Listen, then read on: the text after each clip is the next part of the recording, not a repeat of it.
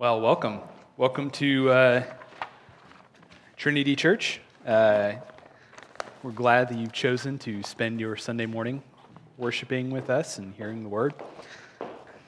And if you have not gotten one, there are listening guides in the back. So if you can slip your hand up, and someone will give you a listening guide so you can follow along. There's some a little bit of a rough outline in there. Now, December can be a hard month for many people. It can be a time where crushing loneliness sets in for many, especially for those who've experienced the loss of a loved one or the ongoing absence of a spouse or significant other. For many people, this feeling of loss and loneliness continues into the new year and leads many to despair that they will ever experience happiness. And the phrase, have a happy new year, rings hollow in their ears, a trite phrase devoid of power to affect what it wishes. And this despair, despair is not reserved for unbelievers either. Even followers of Christ can be affected by the same type of loneliness despite the hope that we have built into our confession of faith. The secret of happiness in the new year lies in the Word of God.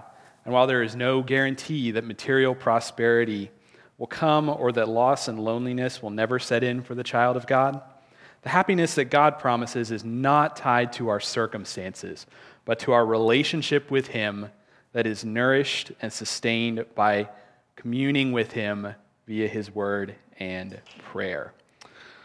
Let's turn to Psalm 1. I invite you to turn to Psalm 1. And uh, I'm just full disclosure, I'm reading from the Christian Standard Bible, uh, though I know what the ESV says. So, all right, and may refer to it as we go along. Psalm 1, verse 1. How happy is the one who does not walk in the advice of the wicked or stand in the pathway with sinners, or sit in the company of mockers. Instead, his delight is in the Lord's instruction, and he meditates on it day and night. He is like a tree planted beside flowing streams that bears its fruit in its season, and whose leaf does not wither. Whatever he does prospers. The wicked are not like this. Instead, they are like chaff that the wind blows away. Therefore, the wicked will not stand up in the judgment, nor sinners in the assembly of the righteous. For the Lord watches over the righteous, the way of the righteous, but the way of the wicked leads to ruin. Let's pray. Father, I thank you so much for uh, your word and for this text, especially, and the, the way that it calls us to um, back to your word to delight and to meditate on it. I pray that as uh, I preached this morning, that you would awaken in us and awaken in me, especially, uh, a deeper appreciation and love for your word um, that as we go through uh, this new year. As we go into 2018, Lord, may 2018 be a year for us of fresh delight and fresh meditation on the glorious truths that many of us have been hearing for uh, years and years, that they would be fresh to us, and that uh, flourishing and happiness, um, perhaps not material flourishing, but spiritual flourishing would result as we go into this new year. I pray this in Jesus' name. So many of you Uh, I referenced the ESV. Many of you may be looking at the ESV and saying, what does the word happy have to do with any of this? You know, ESV says, Blessed is the man who does not walk in the counsel of the wicked. What, what does happy have to do with anything? Well, this word here, there are two words for blessing in the Hebrew Bible. One of them is more reserved for God's divine favor. Um, now, that doesn't mean that this word doesn't have anything to do with God's favor or God's sovereignty, But this word doesn't simply refer to God's blessing or favor, it implies a state of happiness and flourishing that is certainly from God, but it also involves a certain character on the part of the blessed or happy man. This word is often used in wisdom literature, where flourishing is linked with right behavior. And so, for this reason, I'll continue to refer to the happy man throughout, although we should not confuse this happiness with the flippant and lighthearted way that we use happy in our culture today. Psalm 1 is not Psalm 1 by accident. It occurs at the beginning of this massive book of hymns of praise to God and laments and wisdom psalms. And it lays out an introduction to the book, a template, if you will, for the righteous man and the flourishing and righteous life. It's a wisdom psalm, uh, which is why I have connected this word with wisdom literature. It's a wisdom psalm that tells us how we should live our lives and what the, the secret to this happiness, this flourishing is. So it should be tied also to Psalm 2, uh, which you can read on your own. But Psalm 2 uh, is more broad and refers to the God's rule over the world and over the nations. It's a, this is focusing on the individual person, the individual believer, if you will. Whereas Psalm 2 refers to God's rule over the nations. But it ends with the same language and so it should be taken together with Psalm 1 as a kind of introduction to the book of Psalms. So, who is the happy man? Who is he? Well, the psalmist starts by talking about what the happy man doesn't do. He doesn't walk in the counsel of the wicked or the advice of the wicked. So, walk, you know, this is poetry. So, in poetry, walk is often used to describe the way you live your life. So, the how you conduct yourself, like how you, you walk. Uh, we use the word similarly in many ways today. We talk, you know, talk the talk. He needs to walk the walk, you know, walk of life. And so, walk refers to the way you live your life. And in this, the happy man is not characterized by conducting his life on the counsel, the advice of the wicked.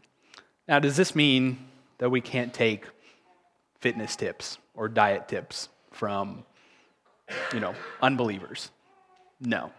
But spiritual advice, spiritual counsel, if we find ourselves turning to these significant issues if we find ourselves turning to wicked people, to unbelievers for these, then we're on, we're on the wrong track.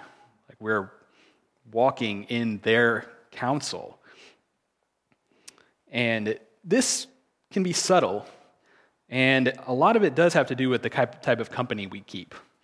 Um, we should have relationships with unbelievers, with our unbelieving coworkers, with even maybe unbelieving schoolmates, but if those relationships become close to the point where the things that they counsel us to do start to sound appealing to us, that can be a signal that we are walking in the counsel of the wicked and that we need to pay attention to our relationships with unbelievers and how they're affecting us. This can be very subtle. The happy man does not walk in the counsel of the wicked. Just think about who you turn to for advice. Who do you turn to for spiritual counsel? Um, that is going to determine how you live your life and how you obey God. Um, the wisdom literature talks a lot about wise counsel and going after wise counselors. So that is something that we need to pay attention to. Make sure that we are getting our counsel from believers, from people who have that kind of character. The happy man doesn't stand in the path of sinners stand in the pathway with sinners.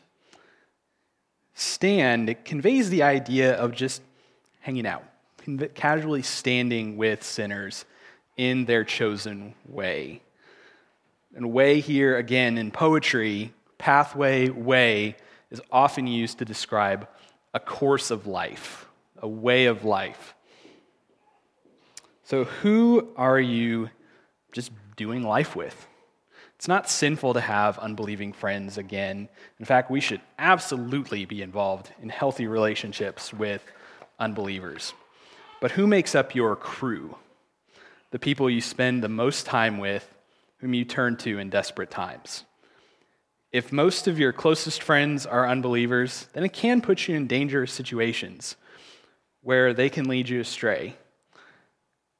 Surround yourself with healthy believers and do life with them. The happy man does not sit in the seat of scoffers. The imagery here of sitting calls to mind an intimate setting, perhaps even a meal. Sharing a meal in the ancient world was the ultimate sign of hospitality and intimacy. Again, the prohibition is not against sharing a meal with unbelievers. Even Jesus did. But we do need to pay attention to the people that we have our most intimate relationships with. It's not sinful to have close friendships with unbelievers, but it just means that we need to be careful not to imitate them. Sometimes this can be as easy as following the lead of a grumbling coworker. How many people have done that in the last month? I have. Following the lead of a grumbling coworker can be imitating their ways. So that's kind of what the happy man doesn't do. In summary, he doesn't conduct his life the way that an unbeliever does, that wicked people do. What does the happy man do, though? Well, he delights in the law of the Lord, the instruction of the Lord. Delight here also implies desire. It's what the happy man wants. His desires are fulfilled by delighting in the perfect instruction of the Lord. What do you desire? Be aware that this will drive you. If you desire security, you'll be tempted to sin to get it. If you desire companionship, you'll be tempted to sin to get it. The happy man desires the law of the Lord, and he delights in it. A brief aside here uh, the reference to the law of the Lord. David is probably talking about the first five books of the Bible, the first five books of the Old Testament, which is the what we call the Pentateuch. So Genesis, Exodus, Leviticus, Numbers, Deuteronomy. For David, it reflected the character of his covenant keeping God, who laid down laws to set apart a people devoted to his worship and delighting in him. Most of us don't read the first five books of the Bible like that, though. If we're honest, you know, we see Genesis, Exodus, especially Leviticus or Numbers on our Bible reading plan. We think oh, genealogies and rituals and uh, all that boring stuff. But if we read those first five books as a drudgery to be endured in our Bible in a year plan, then we don't get it until you understand the, for example, the earth shattering significance of the Exodus, which is the model for God's saving action in the Old Testament, you don't get it. If you don't thrill at God's self description in Exodus 34 6 as compassionate, and gracious, which is the way he is described throughout the entire Old Testament, then you don't yet understand the Torah or the Pentateuch. I challenge us to, as we read through the Bible this year, to take a fresh look and think about the way that all of the books of the Bible, especially those first five books, which are extremely important for the whole Old Testament, the rest of the Old Testament, and how those tell us about who our God is. That was a little bit of an aside. So, the happy man also meditates on the law, on God's instruction day and night. This has got to be taken together with the previous section. Because meditation, pondering a text or a theme, is fueled by delight in God's law. And it, in turn, fuels delight in the Lord. This is the way of life for the happy man. He does not cease to ponder the law, to ponder God's word and what it means for his life. This time of meditation can be really difficult to get in this digital age that we live in, where information constantly bombards us and crowds out God's word. And there are ways to combat this, and they can be different for each person. One person may need to cut off consumption of media entirely, but another might decide to just leverage what he has to you know, facilitate meditation, like through Bible apps or prayer apps or things like that. The point is, we have to be living Bible saturated lives where the scripture permeates us. And this Bible saturated life leads to the flourishing of the happy man. So, we've talked about who this person is. What's the model for the happy man? We've talked about that he doesn't walk in the counsel of the wicked, stand in the way of sinners, sit in the seat of scoffers. I realize I'm probably mixing translations. Bear with me. But his delight is in the law of the Lord, and on his law he meditates day and night. That's who he is. And this leads to his flourishing, his prosperity. And this is compared to a tree planted beside flowing streams. Don't miss this. A tree planted beside flowing streams. Think about the Middle East. Think about Israel. Think about the types of climate we associate with those regions. It's, it's not a very wet climate. It's, in fact, it's usually considered it's pretty dry there, which makes it all the more important for any type of vegetation or tree to flourish close to its source of life. So, this tree, the image of this happy man, is planted close to its source. Don't miss that. This tree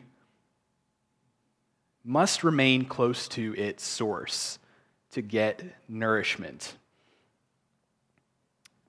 So is the happy man whose flourishing is directly connected to his constant intake of water or spirit led meditation on God's word.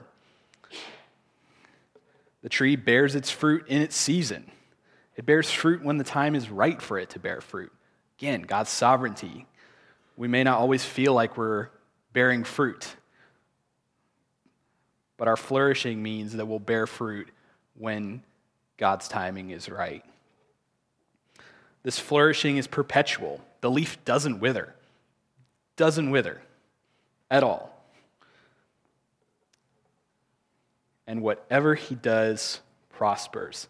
This is in case we didn't get the picture. This is kind of a summary. The, the flourishing of the happy man is all encompassing. Whatever he does prospers.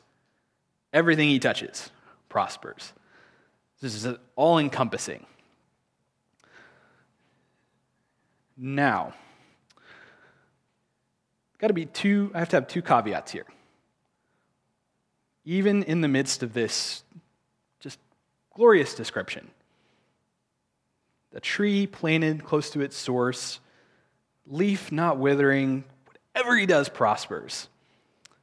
This is a glorious vision of what the flourishing of the righteous man or the happy man looks like. But I have to have two caveats here. Think about this God's definition of flourishing and the world's definition don't always match up. Consider Paul, who flourished in some of the most intense hardship, rejoicing in his sufferings. This flourishing doesn't always look like the way the world defines prosperity and flourishing. Two, even God's people go through seasons where they appear to be spiritually dry and barren, no matter what they do.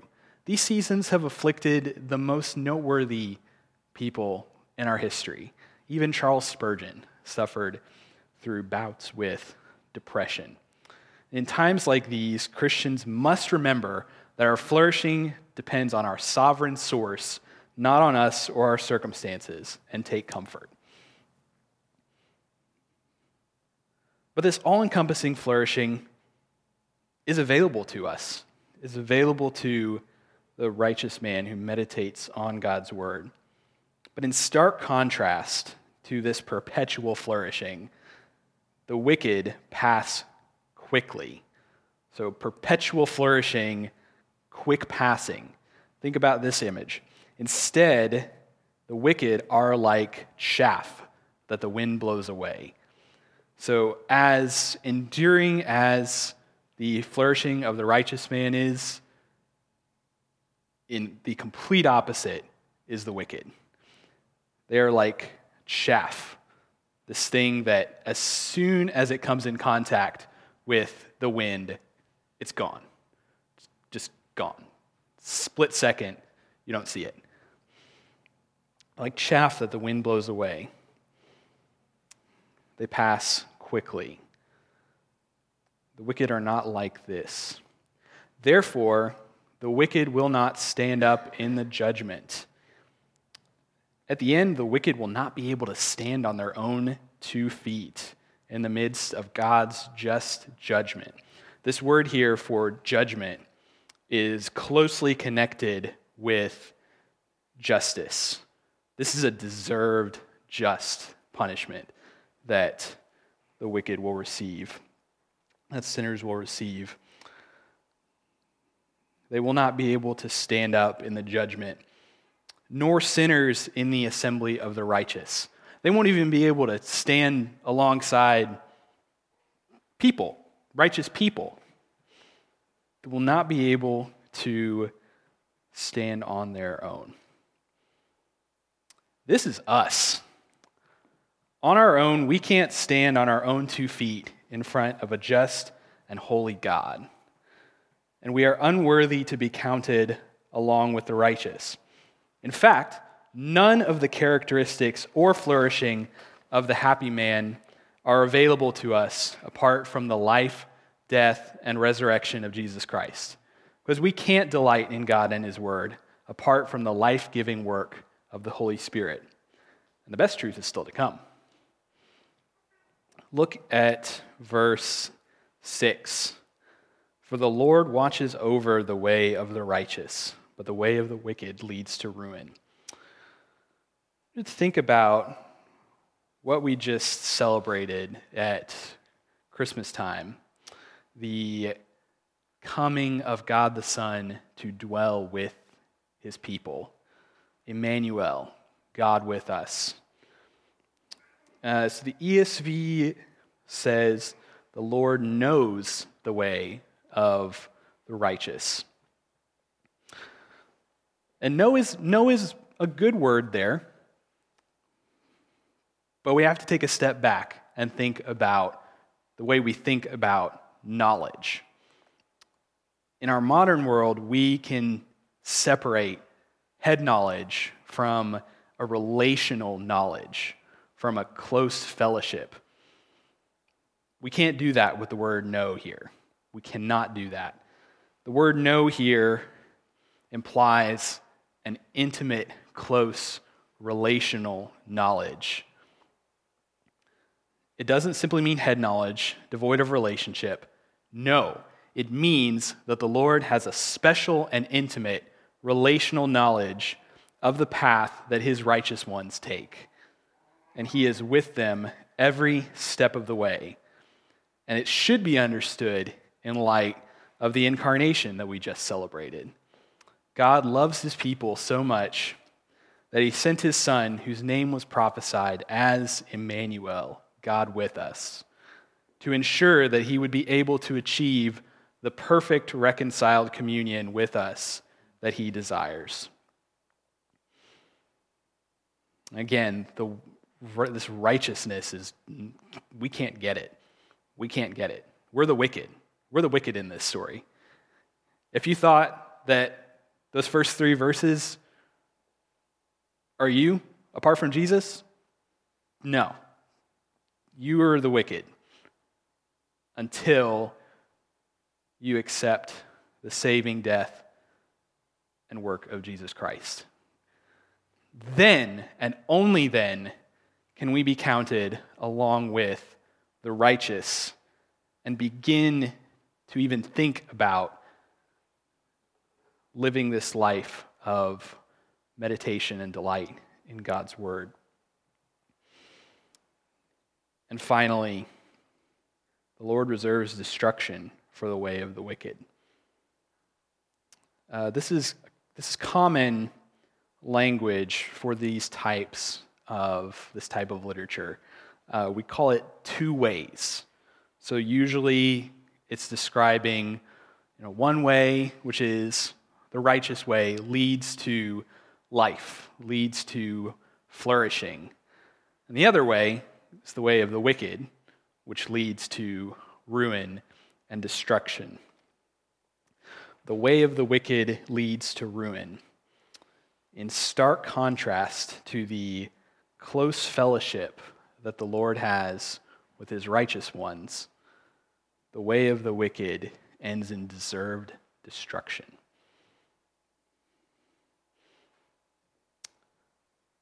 So, in conclusion, true happiness is found in the Word of God, in delighting in and meditating on it constantly. And while this happiness may not look like the prosperity that the world pursues, it is the only kind of flourishing that results in God's glory and our ultimate joy, regardless of our circumstances. Now, the only way that we can go from ruin to righteous is by the saving death of Christ, which is what we celebrate every week when we take communion. So we want to transition there. Uh, and we do this, we do this every week. We do this to remember this saving death of Christ on the cross, where his body was broken, his blood was poured out for us. Um, if you're with us and you're a believer in Christ, you're more than welcome to take communion with us, regardless if you're, if you're a member here or not.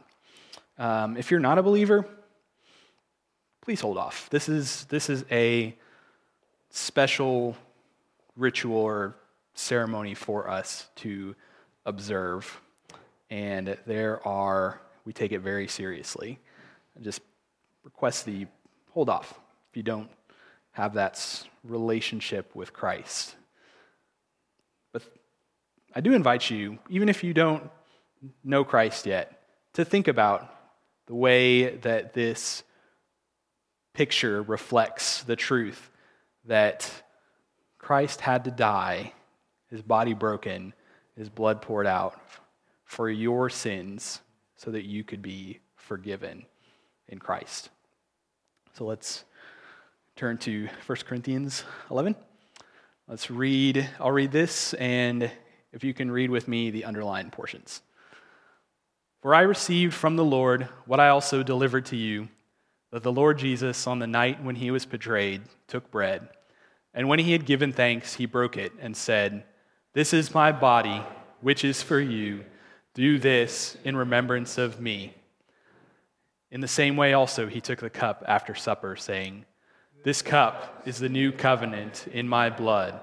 Do this as often as you drink it in remembrance of me.